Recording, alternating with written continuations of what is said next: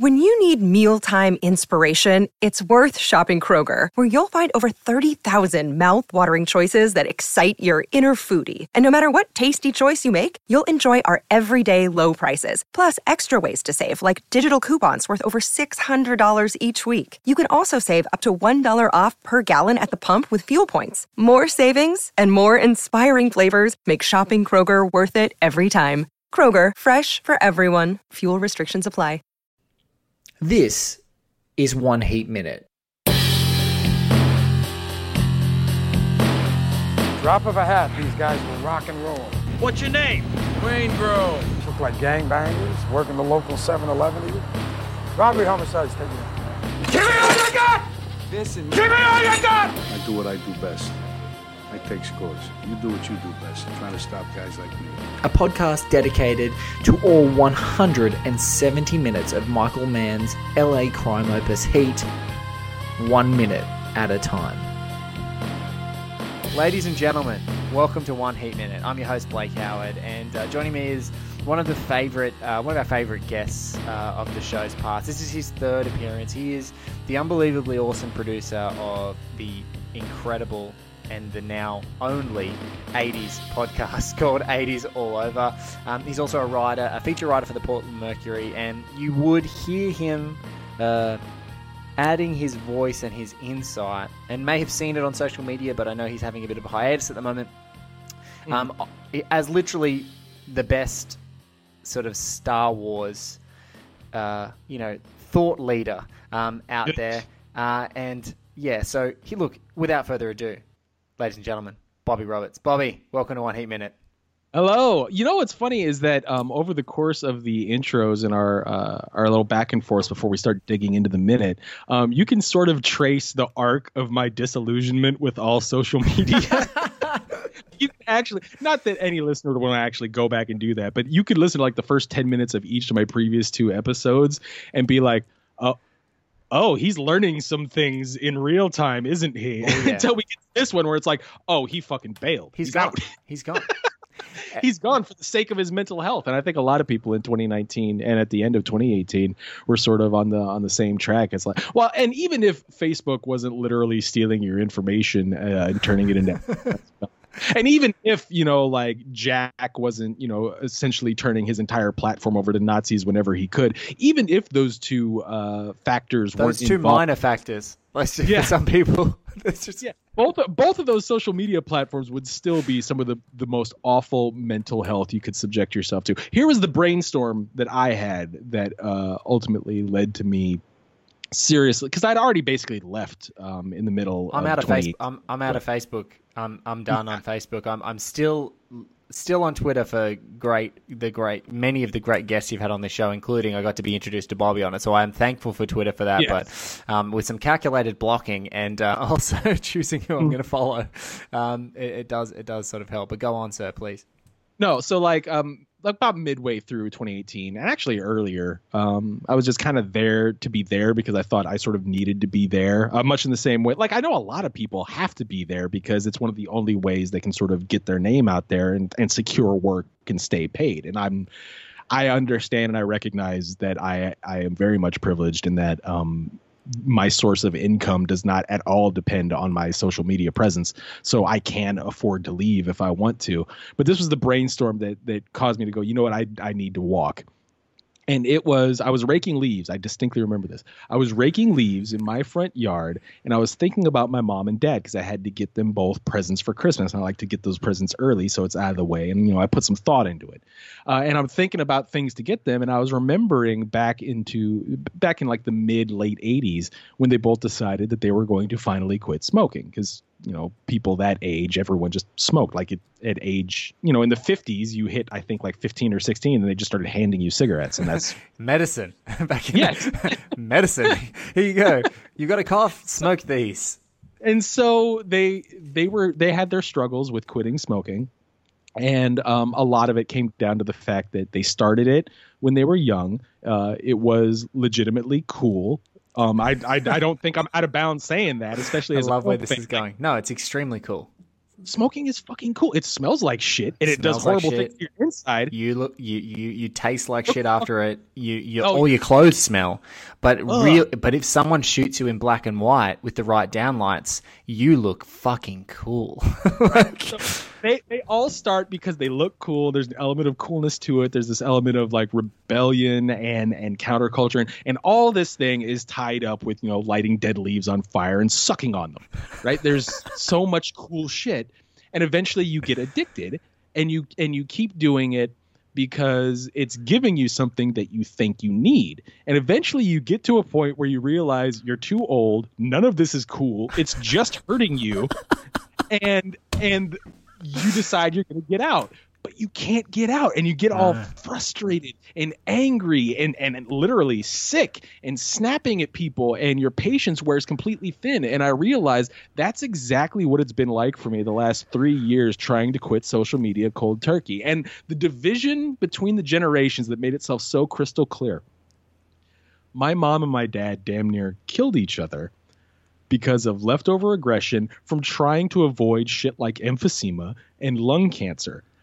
I'm doing essentially the exact same thing, except what I'm getting in return is looking cool for coming up with a one liner and getting 15 retweets for it. that is that is the that is the nicotine cutting Yes. through the blood the blood brain barrier and like doing shit with your dopamine to like keep you calm. Yeah, no, no my, my parents are trying to avoid literal death. I'm just trying to avoid stressing over whether or not someone important liked my tweet. I'm like, what the fuck? I'm gone. I'm out. I'm done. I'm done. I feel like I'm insulting my parents. and doing a disservice to myself. Oh Plus, this, and this, this was the other spark because I had been so active in in uh, fandoms for a very long time. And Star Um, and and it- Star Wars fandom, particularly last year, took a motherfucker of a Oh. turn. Oh my god! And the thing that um became very apparent to me, and it had always been apparent, but for whatever reason, you know, getting your brains beat in on Twitter um, is what it took for me to finally seriously internalize this. There is no part of fandom that you need to engage in in order to appreciate the thing you're a fan of. Correct. It's it's 100% voluntary. You don't actually need to be there. The movie is not going to be any different whether you're there or not talking with people online. And as a matter of fact, um, I you're more often than not uh, predisposed to getting more out of it when you're when you're just forced to engage with it one on one, you versus the movie, and not even versus the movie, but you just sort of focused on the movie and thinking about the movie as it's happening in front of you. Um, substituting that thinking, that experience, and that feeling with um, scrolling, you know, 15, 16 other people's Twitter feeds uh, seems easier and seems more interactive, and it seems like you're probably getting more out of the uh, material. But it's it's entirely elective. And if you remove that elective, uh, nothing about the thing you love changes No.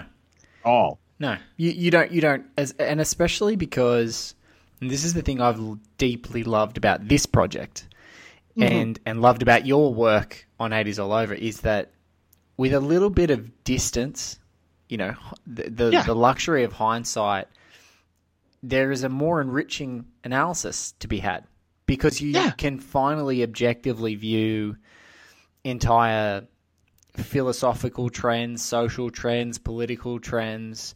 Um, You get to have a look back a little bit, you know, with a little bit more time. There seems to be so much fury in the immediacy of a reaction. Um, Yeah. Whereas, like the other day, and you, you know, speaking of Star Wars, the other day, um, well, my little boy was like, sort of, he was being a bit fussy. He's getting some teeth, so he's being quite fussy. And his sister was already asleep, and I was having trouble putting him to sleep. And anyway, he sort of went to sleep on me, and we're watching Star Wars: The Last Jedi. And I just, I could have gone and picked him up and put him to bed, but he was being a bit fussy, so he was just sitting on me while I was watching it on TV.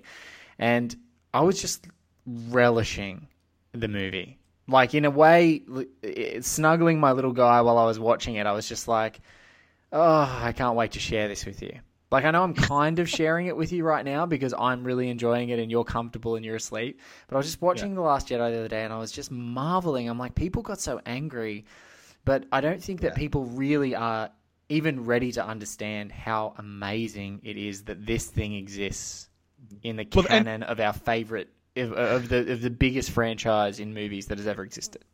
Well, and I think what you're uh, what you're sort of talking around uh, is the thing that um, I have really learned to appreciate over the last couple years. Um, you're talking about perspective Yes. and, and modern fandoms, and fandoms even going back because I've been you know heavily involved in fandoms and the sort of weird inner workings and politics of fandoms for literally 20 years now. I've, As a I've been- producer of X Men Explained, yeah, and all kinds of stuff because that's because because seriously, I can't even imagine some of the shit that those boys would have gotten as part of that show. Because you're talking about you're going deep on the actual on the yeah. material, not just the movies. You're in the comic books and all the different Oh, runs and all the different personalities of all the different huge personalities that ran those books. But- but even that even that is uh, an example of perspective being applied and perspective being a great leavener like fandom is almost specifically designed to collapse perspective to shrink it down yes. because fans it sort of helps fans interact with not just the material that they're in love with but the larger world through that material's prism if you can shrink the rest of the world down to fit and eh, just under the shadow of the thing that you love suddenly you feel a little bit more capable a little bit more in control you can start to make sense of things and your fandom becomes the prism by which you interact with the rest of the world that's essentially how it's always fucking worked but in order to do that yeah, fucking brown coats. I swear to God. in order to do that, like perspective has to get compressed, like Yeah. MPEG compressed. I'm like MPEG one on a VCD compressed, and that's get and that gets blocked. That is some fucking. sh- That is some fucking late '90s technology deep cuts. and and and the compression is ugly uh, and hard to look at and hard to take.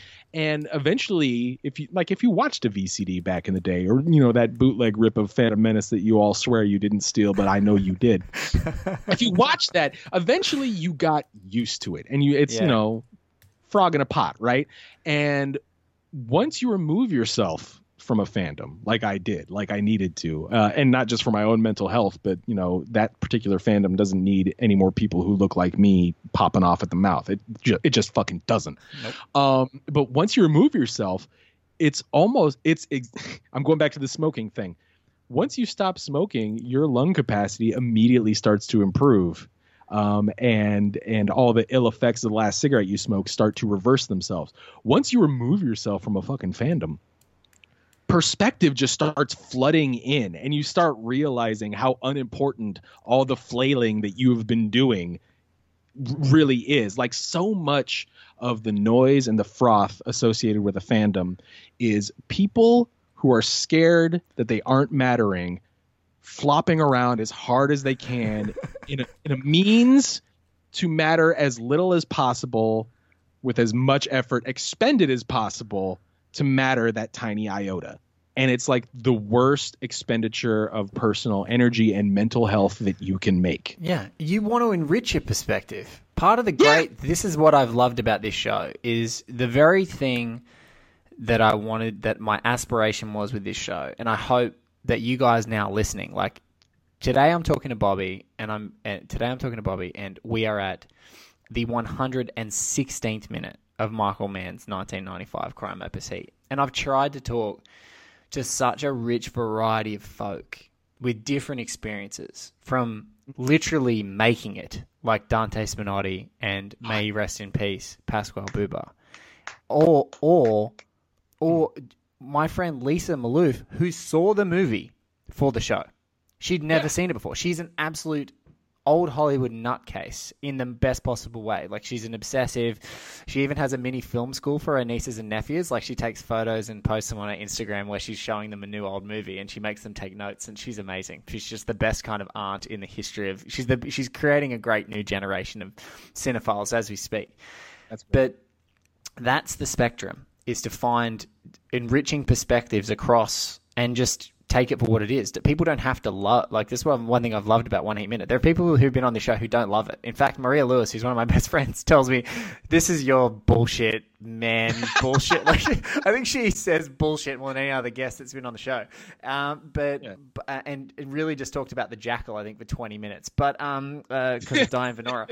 But but uh, I think that that's you know being able to um, wrestle with where different people's perspectives on things um, Mhm. and, and and taking that in and not like as you said you know compressing stuff is what has been so enriching about this Yeah. and so and sometimes so like suffocating about like Yeah. other fandoms that is it, it- especially in that toxic like echo chamber environment. Boom, boom, boom, boom, boom, boom, boom, at social media. Bang bang bang bang bang. It's literally like being in it's literally like being in a Los Angeles street while Val Kilmer fires an AR-13 assault rifle and it's just like bah, bah, like the reverberation of the sound is deafening and you just can't get out of it. Well, and it's not just the reverberation. Like you stay in there long enough, you end up like uh, Val Kilmer in the scene that we're about to watch, um, where you've caught a bullet, and next thing you know, uh, John Cusack's best friend is leaning over you, looking just gross, uh, and and you have no idea what the fuck is going on. Uh, and that's and that's the minute we, we're in, right? That is exactly right. We're at the 116th minute, and what I said to Bobby, I was reaching out to Bobby. and I was like, oh, "I want you to come back on the show as we're on the downhill slope of, of this of this marriage, the marriage between me and this show." Um, and as we're on the downhill slope, I was like, "What better minute to bring Bobby?" And he's already done his his best Al Pacino impression. Let's get Jer- Jeremy Piven. He's got to be a guy that we can we can unpack in this movie. Another random cameo. We see Jeremy Piven as the doctor, uh, working on Chris Shiherlis after he's taken a bullet near his clavicle. Neil is opening this minute saying, "Bottom line, like he wants to know whether this guy's going to live or die."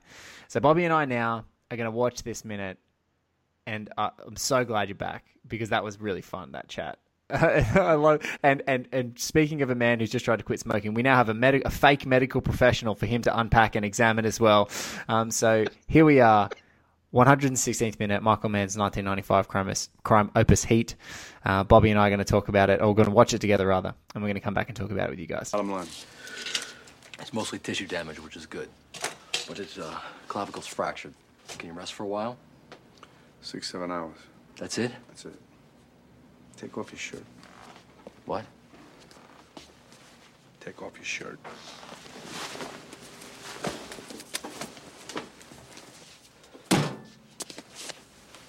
My, my, my daughter gave it to me for Father's I don't give a shit who gave it to you. Take it off.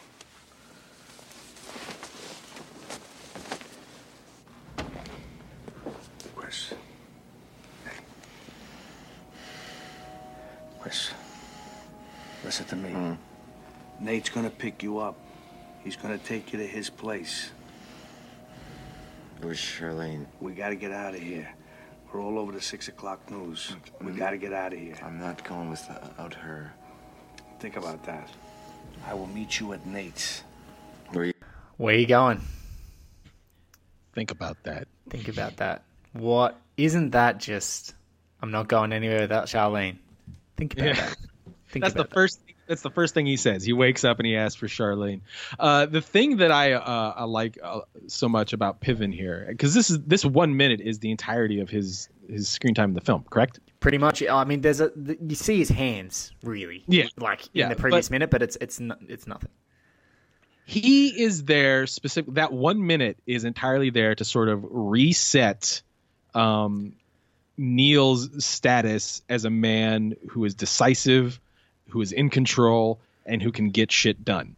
Um, he is there for for Neil to pee on. That's that's that's it. That's one percent it. Yes. And and and he does a really good job of it. Also, the first thing I noticed on a completely superficial level, um, I believe this is the last time Piven let his natural hairline be shot. in a hundred percent. One. I There is there there is uh, his fame level after this Uh-huh. starts to get high enough where the vanity of a hairline needs to set in, Yeah. so to speak. As his, fame, as his fame level increased, his hairline slid farther down his skull. Yeah, And so- so, I, I, I don't I don't blame him if I had access to that money and I knew that the entirety of my being depended on people taking pictures of me and threading them through a projector. Yeah, maybe I would also do something about the fact that the entire top half of my head I look like Ed Harris, you know that, that sort of thing. Or I look. Let's. I don't know why I reached for Ed Harris. I look like Danny DeVito. Oh, and good. Like you might want to do something about. I like that. the Ed Harris look. It's dignified. Yeah, yeah. That's why I went for Ed Harris. I was trying to be nice to myself, and then I was like, "No, be real about yourself." Hence DeVito. But um, no, uh, it's it's very interesting this scene um, because of the way Piven is there. He got stuff done. Piven is competent. Piven knows what he's doing, and he's actually saving Chris for Neil. Mm. So he's carrying out a job the way Neil would want him to carry it out, and he did it efficiently, um, and he's doing it well. But I think Chris becomes sort of like this this uh, externalization of Neil's own doubts about himself, Oh, and. Neil can't and, and Neil can't be inside his own head like that.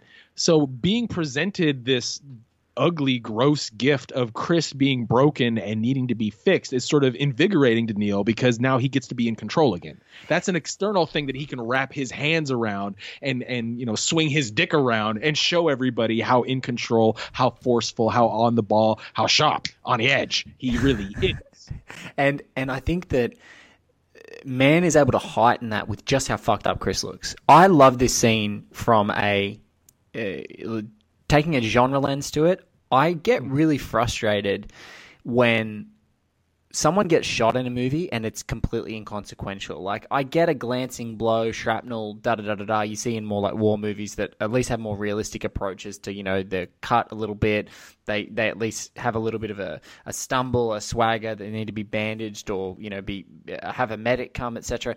But I love here Chris is fucked up. And the great thing about Piven is that he knows what he's doing clearly, but they're doing an operation with very little um, with very little painkillers or very little pain numbing things. It's a very brutal affair. This a bullet from a high powered rifle has hit him and has just chewed up his shoulder, and he looks like shit. It's actually quite a relief in this scene to see that. So you've got the entanglement of this projection. You know, Chris is an embodiment of the of the heist. It's just it's all the shit. It's just alive, but they you know the entire concept, the entire goal is still it's alive and kicking, but it's slurring and it's a mess. And so Neil, to your point exactly, is trying to rectify this. So trying to take charge, trying to take it, um, uh, uh, trying to get back and be sharp. But I also Yeah. love there's a great contrast with Piven's ability just unintentionally to go, oh, this is from my daughter. And he goes, I don't give a fuck. Yeah. Like, basically. He's like, I don't, I don't a That- fuck if that's that- your daughter's gift. I don't care. Mhm. Well, and that whole dynamic is really interesting because it's both of them trying to put on their acts as convincingly as possible. Yes. And of course, Piven's going to lose. But Piven, I get the sense that he. We've already established that he's competent, but he's also sort of ineffectual, and Yes. he's also just sort of. This is why you cast Piven. He's an asshole. He's 100 percent a fucking asshole. Otherwise, he wouldn't be doing what we're watching him do right now. Yeah. So he's a guy that can do a thing and a guy that can get that thing done, which you think McCauley should automatically respect. But he's also this schlub with a crappy mustache and a receding hairline. He's kind of got a lack of confidence, and that is just sniffable enough for Neil to want to stomp out because Neil needs to feel more in control right now. And that's why he smacks the money down and it's it's basically like I own you. It's not just here's your money, you have to do what I say now. It's like I own you. Don't think that you are bigger than you actually are because you know you're fucking not. I bought you. Correct. And you just this is the purchase. This is the transaction that's being made. And you sort of see that Piven thinks he's sort of on the level, the way he's talking to Neil. At the beginning of the conversation, they're, they're Yeah. very, they're, they are on the level. It's like bottom line, tell me, clavicle, hours, Mm. cool.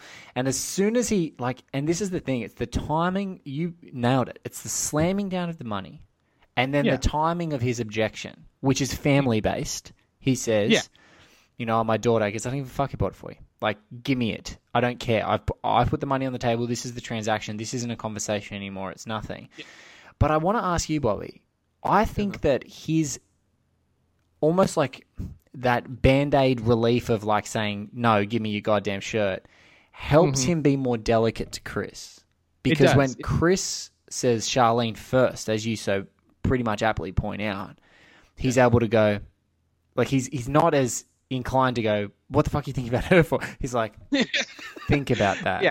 Just, he's, it's, it's definitely him sort of popping the blister with Piven. yes, Which- yes. It's, that's Piv- what it is. Piv- It's popping the blister. with with Piven. It's it definitely is, and it's also like I think he just sort of needs to pump himself up. But that's not a thing Neil would ever admit to himself or admit to anybody else.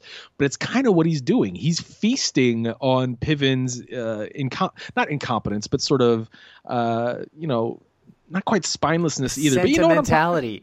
He's not a Or- sentimental guy. That's what he's doing. It's a feast on sentimental. Oh, my daughter gave me this. I don't fucking care. I just gave you this money, and I want that. I'm having a transaction with you. And it also says something about Piven's character and the way that uh, that McCauley would respond to it. That Piven realizes, oh shit, I'm not on the level with this dude. I really am, uh, you know, playing in a game with men, and I'm not supposed to be on this field. That his initial, his his first thought on how to back out of it, on how to level the playing field again, which he's never going to do because it was never level in the first place. His first thought is to use his daughter as a shield. yes. And you know Neil's gonna be like, if you didn't want to give me the tie, you should have just said fucking no. But no, you had to be a whining, mewling little prick and say, My daughter got me. I don't give a fuck about your daughter. It Neither do you, obviously, because look where you are right now, and I just bought you. Anyone who gave a damn about their daughter wouldn't let themselves be bought like this. And he smacks a brick of money on the table, you know? Like that's what's happening in this inter in this interaction. You've got Piven as a small timer who thinks he's going to be a big timer, is never going to be a big timer because he's too intest in just his intestinal fortitude is not there to do it. It's there just enough to do what he did for Chris and get paid for it. But anything beyond that, he can't he can't swing. He can't swing. And He's, Neil- he- he's a transactional entity in this. He's just, I'm there for this small purpose. And as you said, as he attempts to uh, attach any humanity or sentimentality to what they're trying to achieve, it's like squashed. We're not talking about, like, Neil begins the conversation so greatly, like literally on the cusp of the previous minute at 115 and 116 with bottom line. Like, I think if you, you time it out right, it'll say bottom line. And he wants to know what the end state is. He doesn't care about he, anyone's feelings. Um, He just cares about what, what needs to happen for his friend to survive. Yeah, and he needs to be in business mode. He's sort of forcing himself to get back into that shape because everything got botched so bad. Yes. And I sort of feel like the the scene. This is my reading of the scene, is that um, he normally would not be that harsh, but he sort of needs to to get back into that spot. Yeah. And that's like the absolute worst time for Piven to show any sort of weakness, which of course he does. And so McCauley just immediately, ju- I need to be in business mode. You, I'm just going to go ahead and, and beast on you right now because that's going to get me to the place where I need to be in order to go have this conversation with Chris. So, Well, in so off. in so many of his next interactions, so like Yeah. I, I I think you're spot on. In so many of his next interactions, he has to demonstrate delicacy. So for Chris, so he gets to stomp, he gets to stomp hard on Piven here, and mm. then he has to go and talk delicately to Chris about Nate. And Nate and he have that great fraternal relationship. So they're having lots of delicate conversations. And even there's an upcoming conversation where he encounters Eady Yeah. for the first time, and she's just completely reeling because he is literally splayed all across the six o'clock news, and everyone knows about all the mistakes they've made and, and things like that. And he goes in there like a bull originally, and he has to claw like, he, and he completely puts her offside. And and then what he has to do is he has to sort of crawl back and claw back that relationship later. So it's this. You actually do get to see a little bit of that energy shift, right? I think you you're you're spot on. It's like it's not as overt as him puffing himself up, like getting his heart started. Um, you know, there's that wonderful scene in Michael Mann's next film after this, The Insider, where um, uh, Chris Plummer uh, fires up at one of the uh, um, in the opening scene where he's interviewing the the, the uh, Hezbollah leader in Lebanon um, with Al Pacino as well, and he fires up at one of the Hezbollah leaders like counterparts just to get his heart started. You know, Yeah. it's never going to be as overt as that. It's going to be around this ebb and flow and control. And if he's in control and he's wielding his gun and he's he's doing that, and it's it's it's that right now it's the, Neil's energy is being completely toyed with, and there's some upcoming scenes, especially an upcoming scene at the Stilts house where he goes to you know take things out on Trejo. That I think he's going in like he wants to with Van Zant and just blasting his way through and getting that revenge and exacting it and clearing it out. But it's a completely different vibe. It's a completely different energy that's about to come up. and and it's like everything that happens with uh, Neil in in Heat is that it's very controlled. Oh, yeah. Even when he's even when he's you know lost completely, it's controlled. You're never going to get that sort of big De Niro moment in this film, which is partially why it's as impactful as it is, is because it forces De Niro to take all those big things that he can do and sometimes is allowed to do from other directors and just push it until it's like this this super dense ball of of pure focus and determination and I I think he's puffing himself up a little bit and, and standing on Piven's neck in order to sort of get some of that energy back because he needs it. But it's never going to be as overt as, you know, backhanding him essentially or you know really you know going after him you know in the solar plexus just giving him body blows in order to make him it's never going to be quite that overt No. like take off your fucking shirt is as overt as it's going to get but what even take off your fucking shirt as terse as it is as businesslike as it is he's straight out saying you need to give me your clothes. Make yourself naked. Make yourself small. Give me your fucking armor. I don't care who gave it to you. I don't care. It's now. I need it. And that's there's a there's a real it's a really weird and really short because it only takes 30 seconds of this minute too. Yeah. It's a really weird and really short investigation into male power dynamics and it's is- and broken messed up male power dynamics. Like Neil doesn't need to be this way. Um, he he he thinks he needs to be this way in order to operate in the world that he lives in, and he's not necessarily wrong. But he doesn't need to be that way. And Piven's character absolutely should not act that way because he cannot fucking wear it well. Um, and so you've got, you've got these two forces working on each other, and obviously Neil establishes dominance.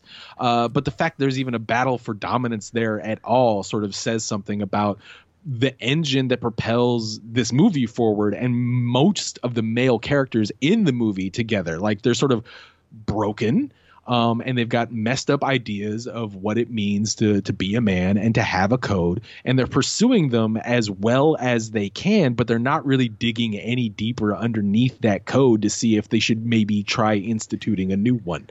Um, and so they you can't just escape it, Bobby. no, they cannot. You They you, co- you coined the wonderful the wonderful phrase which we've used many times in this symphony of damaged masculinity. Yep. It it is it is people being programmed into doing things and and this is Piven literally trying to step outside of the program. Like it is him going, uh can I attach any sentimentality? Like this may have, you know, he may have been used before. You get the sense that he's been used before for little nicks and bruises and and small operations. They're familiar with each other. There's a shorthand with the money. There's no doubt that Neil's like compensating him very healthily for what he's doing. And this tiny injection of sentimentality into the program, even though he's just been given like thousands of dollars to do an illegal operation on a criminal, which he could eventually be charged for himself, even though he's doing all these things, there's this very calculated, I'm just going to try and step out of the code. And in this, eh, and Neil just going bang, squash, see you later. Like that's the that's the perfect answer for a lot of these guys is when when they step out of the code or they try and inject something that doesn't belong, there's a punishment. And in this one, it's a minor one. It's a it's a it's a humiliation. It's not a um, it's not death as we've just seen dealt out big time. But sometimes it is death in this movie. And what's so, and yeah, you're so right. There is, and for 30 seconds, it is 30 seconds of intimate two shots, um, um, staged, you know, standing and one laying down, and um, and and Neil standing over in, in the second half of this minute. And these sort of intimate two shots about power dynamics. And for, and almost you know Chris is the damaged you know damsel here almost. Like Neil's you know talking to him very slowly. Like here bottom line ba ba ba ba ba ba ba. But Chris's state he's like slowly Nate is going to pick you up. You know, we're all over the six o'clock news. I've got to fix this for us. Like he's he's he's being very gentle, and it's quite patronising in a way. But you know, he's kind of drugged out of his zonked out of his mind. You can tell by the looks in his eyes. You know, only from look from the thirty third second of this minute, and he's completely zonked. and you can also see how controlled he is even in how he pulls back like what he wants to say to chris right there is no you're being dumb and sentimental stop it what he says is think about that Think about that. Like he's he's he's trying to give some of the power he just got he just pulled out of Piven's chest like Mola Ram. He's trying to give some of that power back to Chris by saying, "Think, Think about, about that. that. What he's really saying is, make the decision I want you to make, and the decision that I've trained you to make, which you know is the right one, which is stop worrying about Charlene right now, and that's what I want you to do. But he's not going to say it that way, Nope. because he can't he can't do it like that. He can't Chris do it like that right now, especially. Chris doesn't speak that language. And so you No. can even see him laying the groundwork in that wonderful original conversation at his house where he's like, You ever going to get an old lady? And he's like, When I get around to it. And like, so in that conversation, he's laying the platform. Remember what he said? Da da da da. The sun rises and sets with a man. Okay. I'm going to keep having this conversation in a roundabout way that you need to be able to get up and leave this person. Yeah. Um, but again, he's very so good he's at al- doling. He's very good at doling out the advice. He's not very good at following it. and he's also really good at sort of like I mean, he's a shark. That's the entire point of him in this movie is that he's a shark. He sees a thing, he wants to go get it. He wants to get it in the most efficient way possible. And even his trying to reassert uh, dominance and control over this fucked up situation is is shown in a very controlled way in the beginning of the scene, which starts before this minute where I jumped in.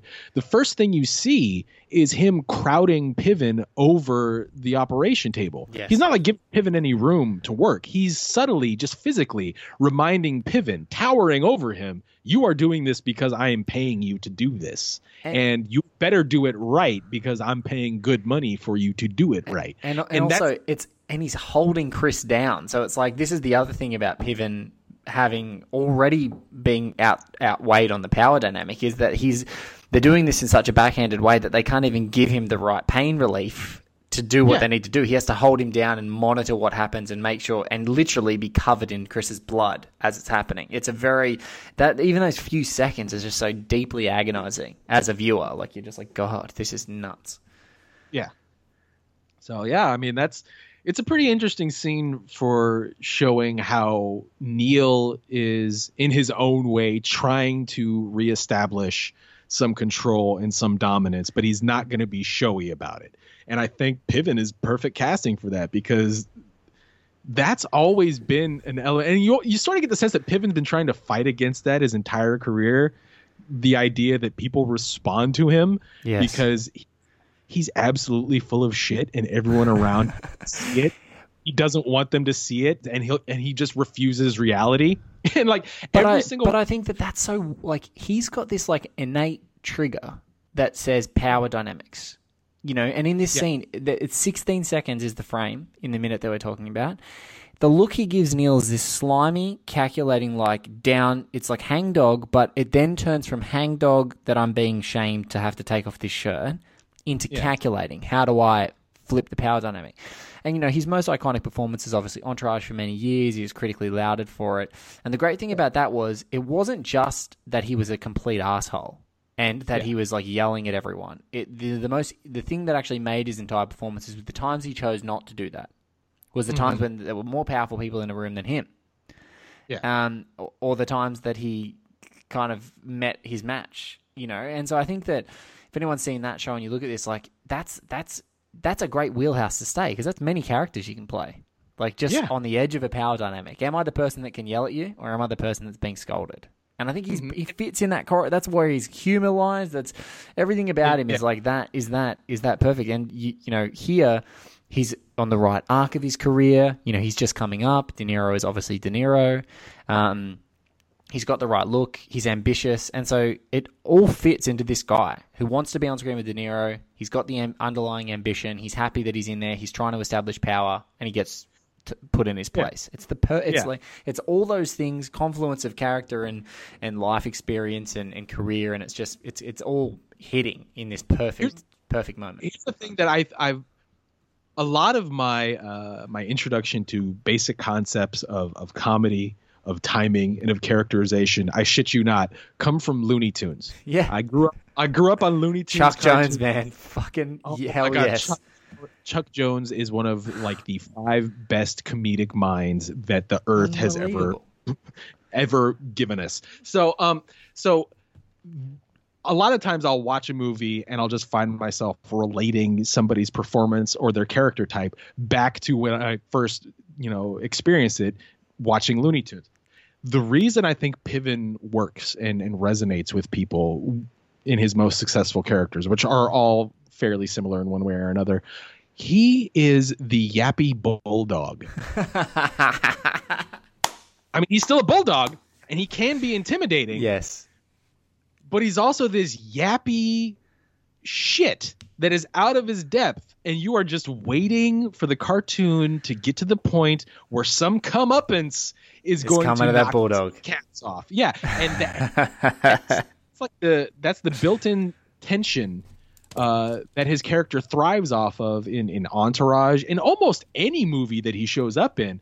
The tension is how long before this asshole, this dissatisfied asshole, overreaches and gets his hand smacked for it, and we get to laugh at him for it. That's almost always what it is. Like he was given a couple vehicles. Uh, the the one that pops to mind uh, immediately is I, I forget what the title of it was, but he was like a used car salesman.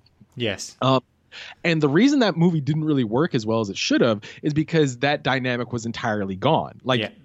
the audience was asked to identify with him uh, and and root for him to get something done. And that's I don't. Piven's never worked that way.